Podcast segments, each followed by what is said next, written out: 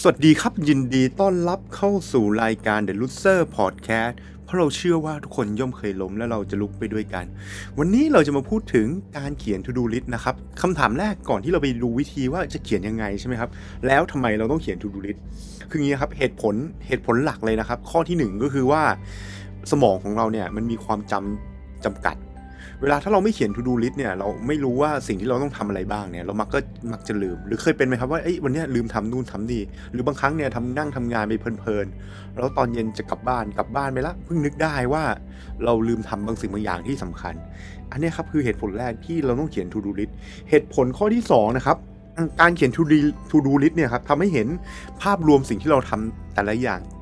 ว่าเราต้องทำอะไรบ้าง มันก็เป็นเหมือนการทำให้เรา รู้ว่าไหนสำคัญอันไหนไม่สำคัญลำดับความสำคัญของสิ่งที่ต้องทำได้ครับ ข้อที่3นะครับการทำ to do list เนี่ยทำให้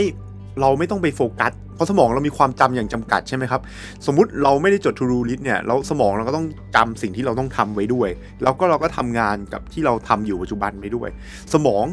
มันก็จะดึงประสิทธิภาพของการทำงานสมองเนี่ยลดน้อยถอยลง เพราะฉะนั้นสมองก็ทำงานไม่เต็มประสิทธิภาพ สุดท้ายนะครับการจด to do list เนี่ยมันก็ช่วยช่วยลดความผิดพลาดของเราได้ว่าเราผิดพลาดทำงานผิดพลาดนู่นนี่นั่นนะครับมันก็โอกาสการทำงานผิดพลาดเนี่ยก็น้อยลงเพราะเราจดว่าต้องทำอะไรยังไงนะครับอันนี้คือหลักๆว่าทำไมเราถึงต้องจด to do list ทีนี้เรามาดู วิธีการจด to do list กันก่อนเดี๋ยวว่าเทคนิคเคล็ดลับยังไงในการจด to do list อย่างแรกเลยนะครับ อันนี้ผมว่าสำคัญมากคือเขียนให้เขียนใส่กระดาษอย่าไปพยายามอย่าใช้แอปในมือถือ หรือว่าถ้าใช้แอปในมือถือครับต้องทำให้แบบที่มันเป็นโน้ตแพดแปะหน้าจอคอมหรือแปะมือถือได้ เพราะว่าผมใช้ to do list ในมือถือมาก่อน มันมักจะลืมนะครับว่าที่สุดท้ายเนี่ย to do list คืออะไร แล้วเราก็ลืมเข้าไปดู แต่ทีเนี้ยถ้า ถ้ามันอยู่ในมือถืออยู่ในหน้าจอมือถือแล้วอยู่ใกล้ ๆ มือเนี่ย เราก็จะเห็นแล้วก็รู้ว่าเอ้ยเราต้องทำแล้ว ข้อที่2นะครับกฎของการจด to do list เลยเนี่ยเทคนิคข้อที่ 2 คือ อย่าจด to do list สิ่งที่ต้องทำใน 1 วันนะครับ อย่าเกิน 5 สิ่ง เพราะว่าใน 1 วันเนี่ยถ้าเราโฟกัสกับสิ่งต่างๆ มากมายเกิน 5 สิ่งเนี่ยเราก็จะไม่ไม่ได้โฟกัสอะไรเลย แล้วไม่สามารถลำดับความสำคัญได้ อันนี้เป็นกฎ แต่อาจจะไม่ตายตัวนะครับบางทีเราอาจจะดูเฉพาะสิ่งสำคัญก็ดูว่าสิ่งไหนไม่สำคัญก็อย่าไปทำมันก็ได้ อันนี้อีกข้อหนึ่งของข้อดีของ To Do List นะครับทำให้เรารู้ว่าสิ่งไหนสำคัญ และสิ่งไหนไม่สำคัญครับ ทีนี้กฎข้อต่อไปของการใช้ To Do List นะครับ ก็คือ ต้อง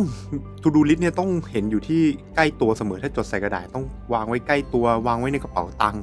อะไรประมาณนี้ครับเพื่อให้สามารถหยิบง่าย สามารถเห็นง่าย แล้วก็ทำให้ไม่เสียสมาธิ คือข้อดีของ To Do List อะครับเราเวลาเราวางไว้ใกล้ตัวเนี่ยเท่ากับ To Do List นะมันมันได้ใช้ประโยชน์มันมันจะเห็นได้ง่าย ถ้าเราไม่มี To Do List จด To Do List แล้วแต่ไม่ได้ใช้นะครับ To Do List นั้นก็ไม่มีประโยชน์เลยครับ ทีนี้กดข้ออีกข้อหนึ่งครับ เมื่อเสร็จงานหนึ่งแล้วครับให้ขีดค่าทันที มันจะทำให้เราสามารถเตือนตัวเองว่าเฮ้ยเสร็จแล้วแล้วมันก็เป็นเหมือนกำลังใจในการอินสปิเรชันในการทำงานต่อของเราครับ ก็เหมือนเป็นแรงจูงใจเล็ก ๆ ในการทำงาน วันนี้ยังไงผมต้องขอลาไปก่อนนะครับกับ EP นี้ แล้วพบกันใหม่โอกาสหน้า สวัสดีครับ